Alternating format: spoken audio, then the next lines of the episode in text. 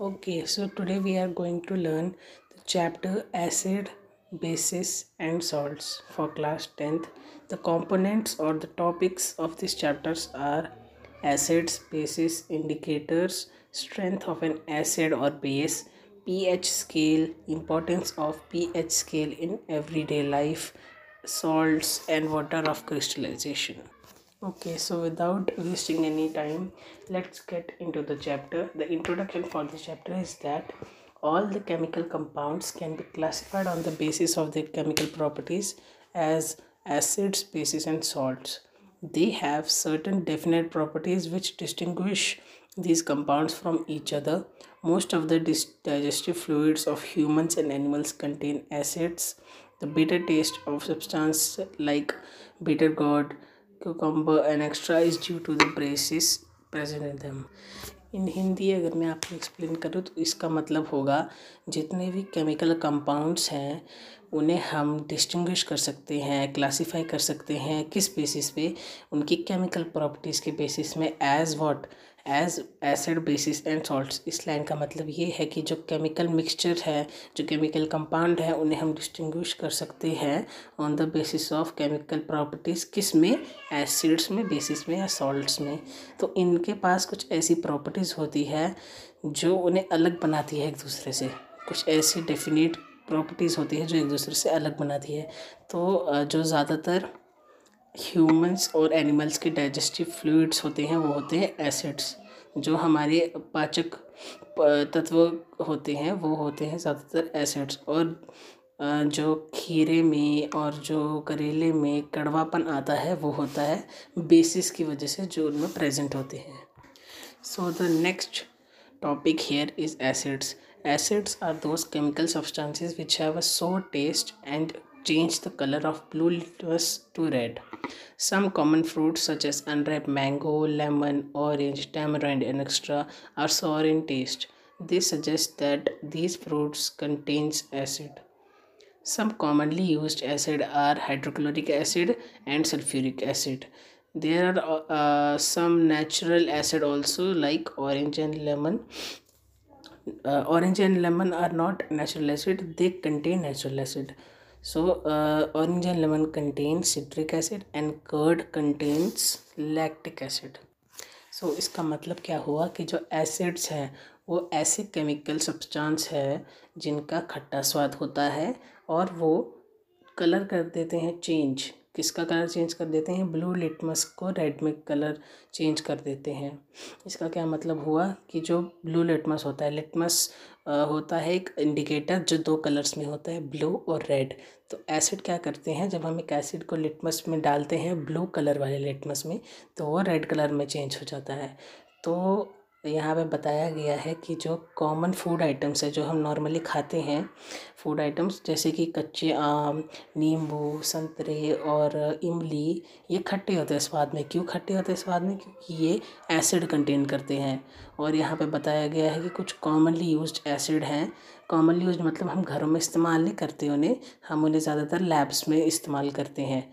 और वो है हाइड्रोक्लोरिक एसिड और सल्फ्यूरिक एसिड और इनके अलावा भी कुछ ऐसे एसिड्स होते हैं जो नेचुरली प्रेजेंट होते हैं किन में प्रेजेंट होते हैं? जैसे कि मैंने बताया फ़ूड आइटम्स में।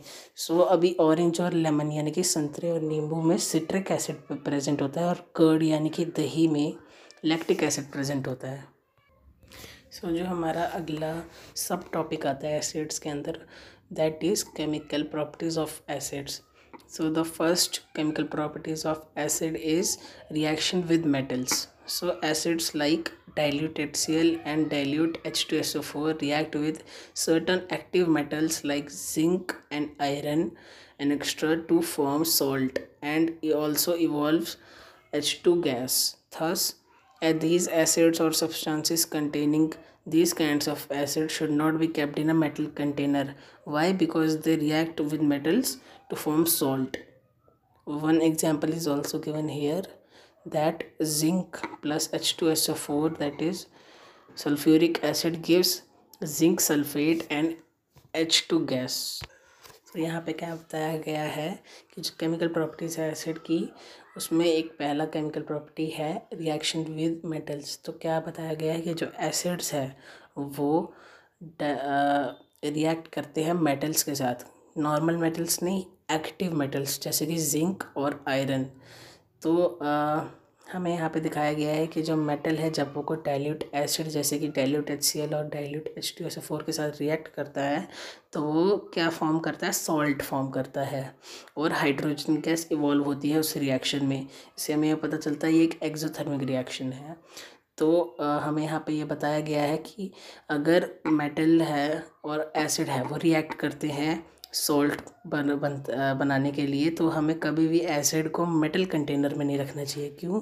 क्योंकि अगर हम उसे रखेंगे किसी मेटल कंटेनर में तो फिर वो रिएक्ट कर लेगा और सॉल्ट और हाइड्रोजन गैस फॉर्म कर लेगा।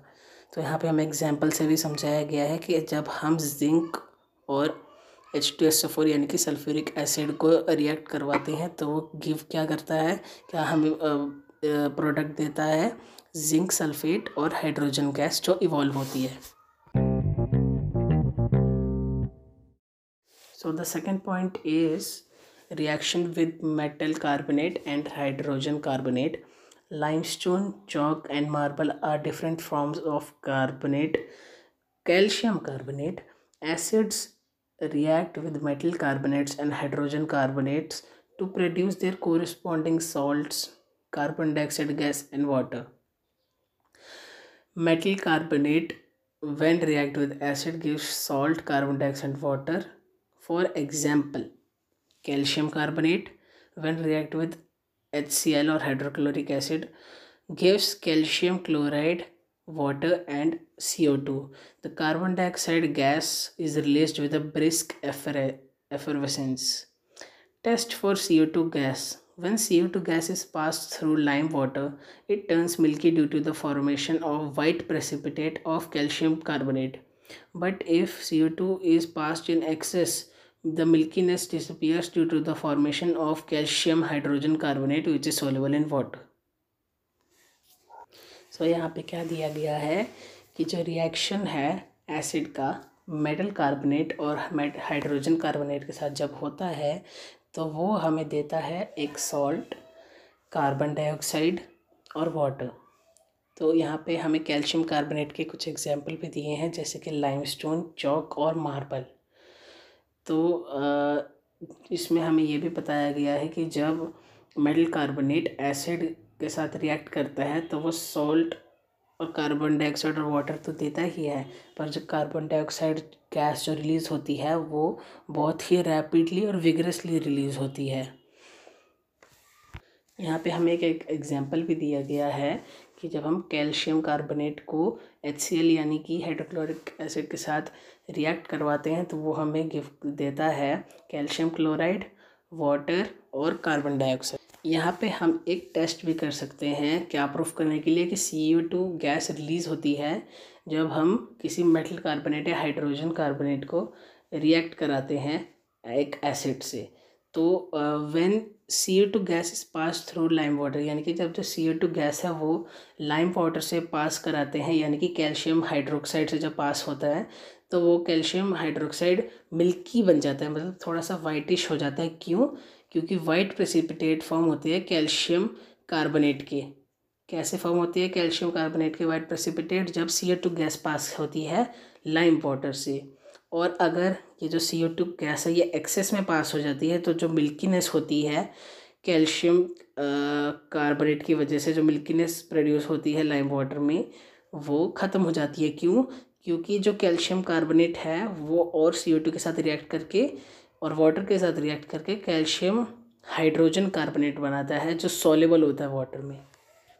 So the third point given here is reaction with metal oxides acids react with certain metal oxides which are basic in nature to form salt and water so metal oxide when react with water give salt and water sorry uh, metal oxide when react with acid gives salt and water. Example copper oxide react with hydrochloric acid gives copper chloride and water तो यहाँ पे हमें simply क्या दिया गया है कि जब रिएक्शन होता है एसिड का मेटल ऑक्साइड के साथ तो वो हमें देता है सॉल्ट और वाटर क्यों? क्योंकि जो मेटल ऑक्साइड है वो बेसिक होते हैं नेचर में। मतलब जब वो फॉर्म होते हैं तो वो बेसिक ही रह बनते हैं।